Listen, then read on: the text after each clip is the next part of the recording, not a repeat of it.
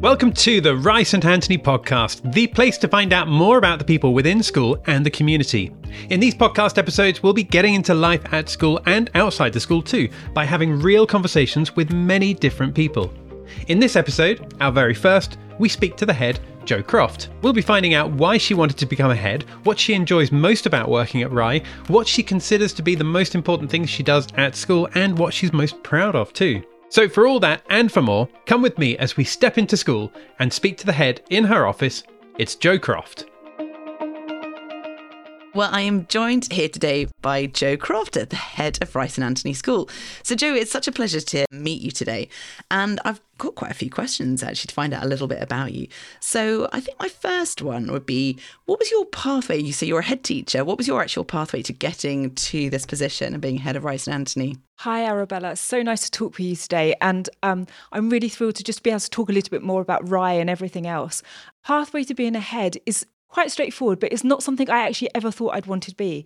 Um, uh, my passion is actually just working with children, teaching in my subject, which is languages, French and Italian. And then just as I got into teaching, I just really loved the idea of working with children pastorally too. And so my route into, into being a head has been through head of department, head of sixth form, then deputy heads. And what I love is the balance of all worlds. I just love being able to make a difference in children's lives, not just in the classroom, but out of the classroom too. And that's something I think is really important at Rye and something we do really well. That's an interesting one you mentioned about obviously getting into teaching in the first place and languages. What what made you want to become a teacher? I mean, obviously you mentioned that you love working with children, but did you have sort of, you know, times when you were growing up that you used to, you know, think about what your school would look like? No, never thinking about what my school would look like, but I had this amazing French teacher who scared the living daylights out of me when I was Good. 12. and it's because of her that I just fell in love with the subject. I remember walking around the classroom chanting verbs, which today sounds really archaic, but that's what I remember. And it stuck in my mind. She was super strict, but really inspirational too.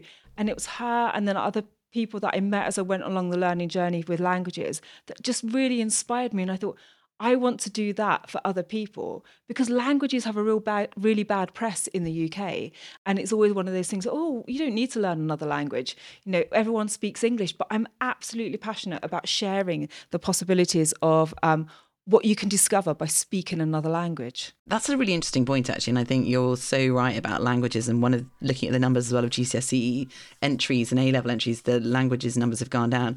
I mean, how do you make sort of languages a big thing at Rye? What, what, what is it that you think is going to kind of bring young people back towards languages? I think the first thing is making it accessible for everyone because just like you get with maths, lots of children come into learning languages with the preconceptions of their parents. So if a parent hasn't done particularly well, the child says, Oh, I won't be able to do it. And I'm absolute believer in the fact that language learning is like Lego. You build it brick by brick and you build up your house and your foundations, and everyone can do it. It doesn't matter what level you get to, but everyone can communicate in another language. And there's a language out there for everyone. I love French. I then learn Italian. I love German. I actually can't speak very much of it, but I can understand a lot. I just love the sound of it. And I think that when you are um, struggling with identity sometimes speaking another language can help you become a different person because you have to express yourself in a different way so i think in a time of well-being and time of people not knowing who they are or on a journey of self-discovery it's a great opportunity with language learning to, to think about yourself in a different way Wow, I've never thought about it that. And actually, thank you for that because the sort of you encapsulate that passion and that love for languages. Just going back a little bit, there you were kind of going to teach. You had this wonderful, inspiring teacher, and then you finished obviously university. I'm guessing you studied a multitude of different languages there, and then you thought, right, I'm going to become a languages teacher. Or what was your sort of first delving into? How how do you feel the calling? okay so in all honesty the calling wasn't quite the calling Mainly other people Okay, it's always good to hear this. Yeah, I finished my degree. I was um, went out to work in France for the summer, and I was working for the French Railway Company. Um, and then I went to do my masters in France, and I was living in France, having a really amazing life. And then I decided that actually I needed to do something really serious and I didn't quite know what to do. I never thought I'd have the patience for teaching. So I was thinking about journalism, I was thinking about all sorts of things. But I applied for teacher training, came back and um, to the UK because I had a year that I needed to, to fill. And actually, once I got in the classroom, I decided that really was what I was meant to do. I think I needed to realize it for myself. Sometimes, when you've been in education all the way through and you've not gone to work in an employment situation where you're doing a different job, it can feel that very much that you haven't left school, but actually coming back to school as a teacher and training was um, really eye opening. I didn't do a PGCE, I did something very different, which was I got my qualified teacher status by working in schools and I worked with absolutely inspirational people who taught me what hard work it is to be a teacher, but what a difference you can make in the lives of young people tough schools, really difficult schools with challenging situations, challenging behavior. But my goodness, the stuff that goes on was amazing. And that is when I realized I could do this, I could make a difference. My first job as a qualified teacher was in a grammar school just on the outskirts of London. Um, really intense pressure, Loved every second of it. Amazing.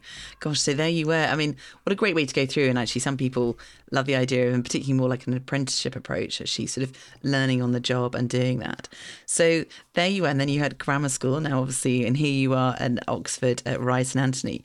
So why did you want to become a head? So you sort of talked about that, you know, obviously going through and all the different things and the passion you have for teaching children, but obviously as a head, how much teaching time do you actually get? Well, that's such an interesting question because that's the thing that I was most reluctant to relinquish mm-hmm. becoming a deputy head and head, um, actually not seeing the children, and spending all my time with them, because that's the reason why you do the job in the first place. You come into it for the children. I still try and spend as much time as I can with the children. It's much less than normal. But this morning I was at the Nativity. The children walked past the window here, overlooking the grounds. I'm waving to the children, saying hello to them all the time. If there's something going on in school, I want to be there. I want to know. I try and meet as many children as I can. We celebrate success and achievements each half term with a meet the not a meet the head, a tea with the head.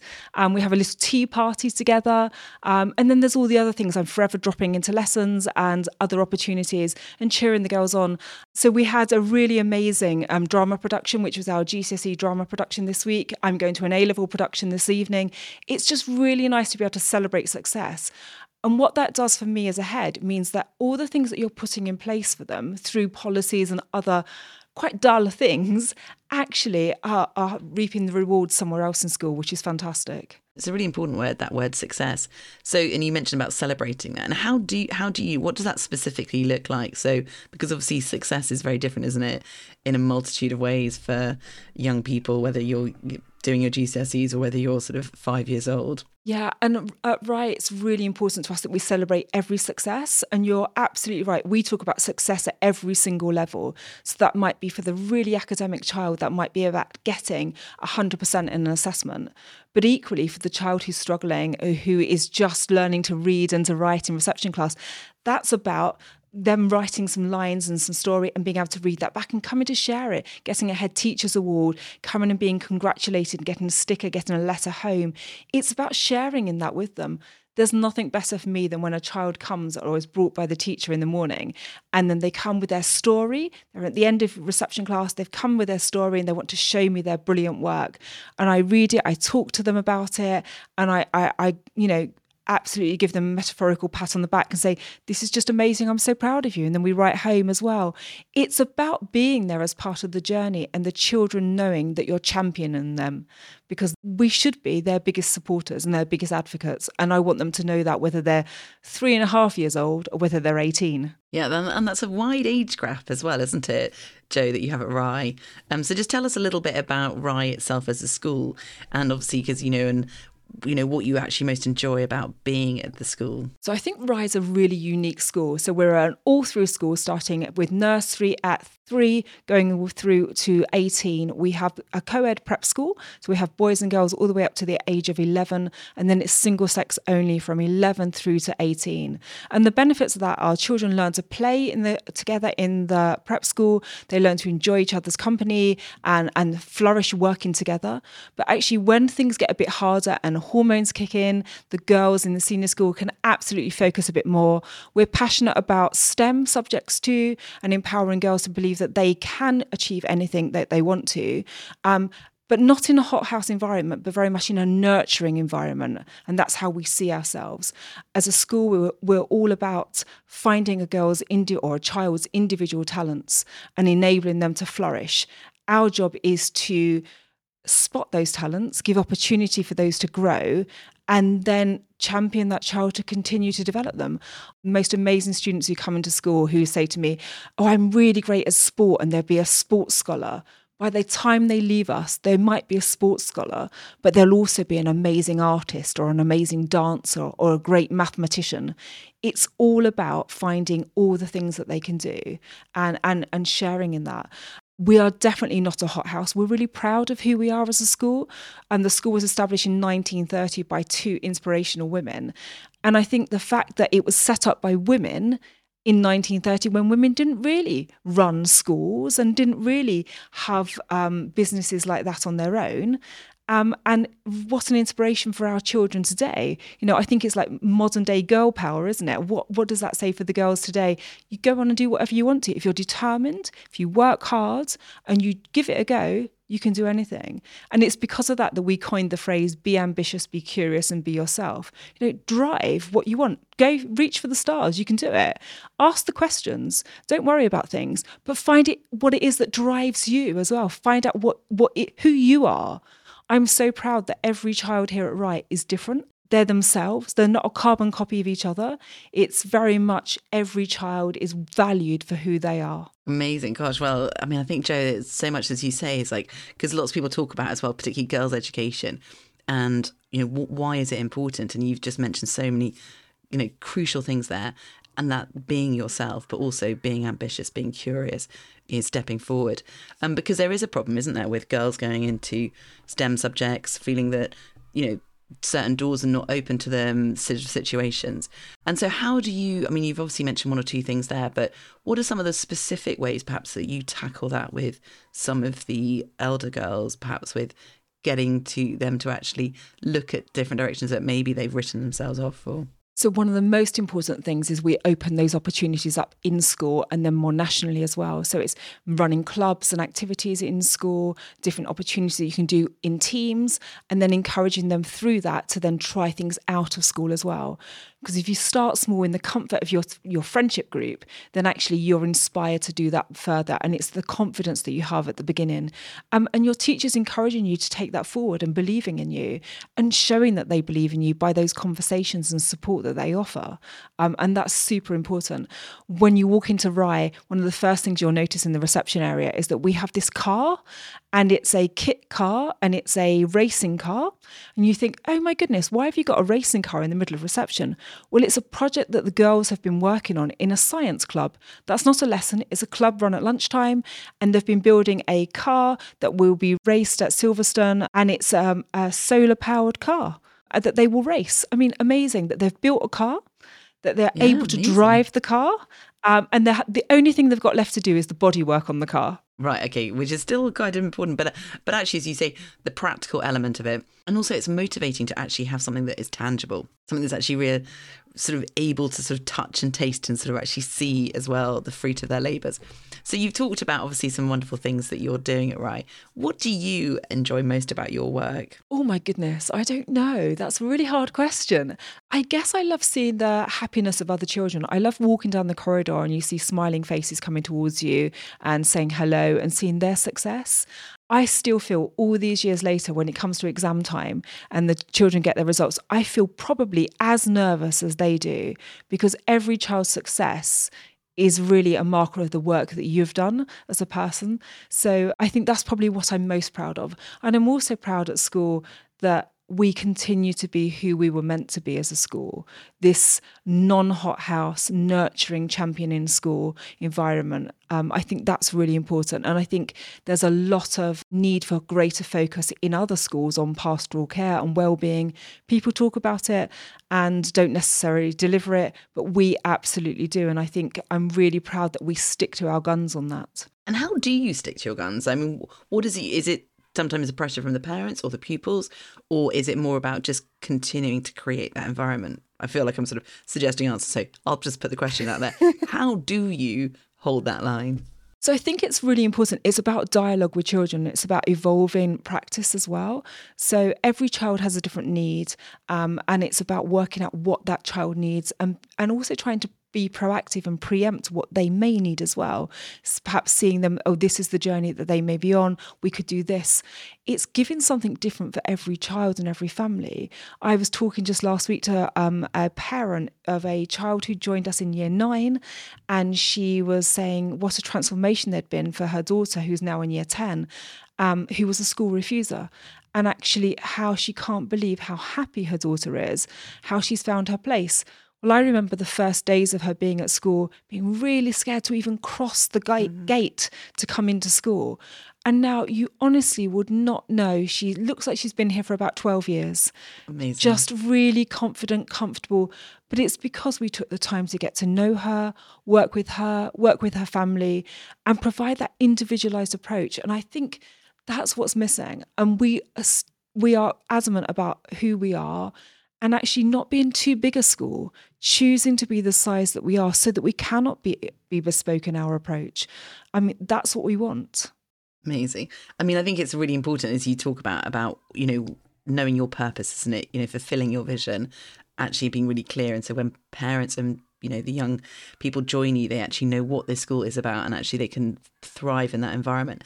So i mean there's obviously a multitude of stuff you do on a daily basis. I mean some parents listening to this might think back to their days where they probably just never saw the head or it was a very stern face appearing occasionally but you obviously meet the pupils get out there doing all sorts of stuff. So what do you consider to be some of the most important things you do on a daily basis that's a really difficult question. The most important things, you know, actually being around in school, being visible in school, um, always being a calm sense of person in the school. So if there's ever a problem um, that you're dealing with that, I want the children to know if, if they're worried that they can come to me, they don't have to go to someone else. I, I don't ever want to be the scary head.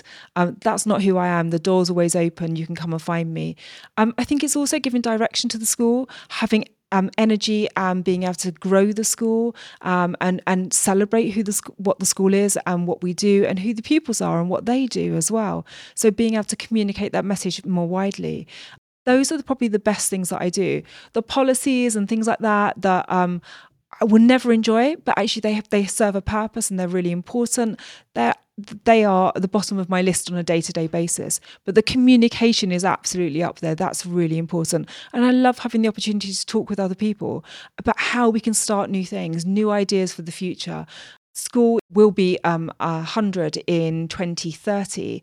And so I think it's really important that we're planning ahead, thinking about what we can be doing and what we, sh- what we should be setting as the next legacy. So it's that big work that goes on behind the scenes that I'm always trying to make time for in the, every day. Oh, wow. And yeah, you're so right. Like looking ahead is important, isn't it? Thinking about as well as balancing important and the things that bring you joy as well. So, Jo, outside of school and outside the classroom, what are some of the stuff that, you know, because obviously you mentioned as well about work life balance, as in for your, you know, the young people in your school thriving and things like that. what what are things that kind of bring you joy when you're not standing being head teacher of Rye St Antony? So all the children here know this because I've talked to them about it. I don't love it, but I do it and I run. Um, I did um, Couch to 5K a couple of years ago, and it's something that I've maintained. Um, it's really important, and I've told the children all about it because actually I think it's really important that they know that sometimes you have to persevere with things and you have to push yourself. But I think those sorts of things are really important for your own well-being, having some space to think and process different things. Um, I love traveling and being with family, just spending time away from school, just walking and enjoying the countryside as well just being outside, having that space, because I think it makes you a better person when you come back into school. It gives you that sense of bigger importance and bigger things going on in the world. I have friends overseas in France and in Italy. I still go to visit. I love practicing my languages too. Um, and you would have expected me to say that. Of course, I would have done. You know, if you'd missed that out, I would have gone, really? Does she actually love language or is it just all a bit of chat? Oh, well, it's amazing. And also the opportunity where Rye St Antony is, isn't it? You know, Oxford and Oxfordshire, and you've got um, access. Mean, you, he's talked about walking and going out to the river and different opportunities of that. Before we sort of finish, what are you most proud about at Rye St Antony? Out of everything that I'm proud of at Rye, the most, the biggest thing is actually that every child is themselves and they feel comfortable, confident, happy, and challenged here in this school. So that we offer for each child that academic rigor, that academic opportunity, but equally that they can thrive pastorally and socially and be who they want to be. And we've somehow struck the balance of that. It's something intrinsic in Rye. We continue to build on it, but actually, it's what Rye should be rightly proud of. Brilliant, Jo. It was such a pleasure to speak to you today. And thank you so much. Thank you, Arabella. So that was Jo Croft, head at Rye St Antony, giving up her time to speak to us today about life at school. Jo, thank you for being here and for giving up your time. It's great to hear from you. In future episodes, we'll be hearing from other members of staff, but more importantly, we'll be hearing from the pupils too. And we might even have that lined up for you in episode two. So to ensure that you don't miss that, consider clicking that option to follow or subscribe to this podcast channel, which just means that as soon as it's out, you'll know about it. But in the meantime, thank you for listening to this episode. We look forward to seeing you next time. Bye for now.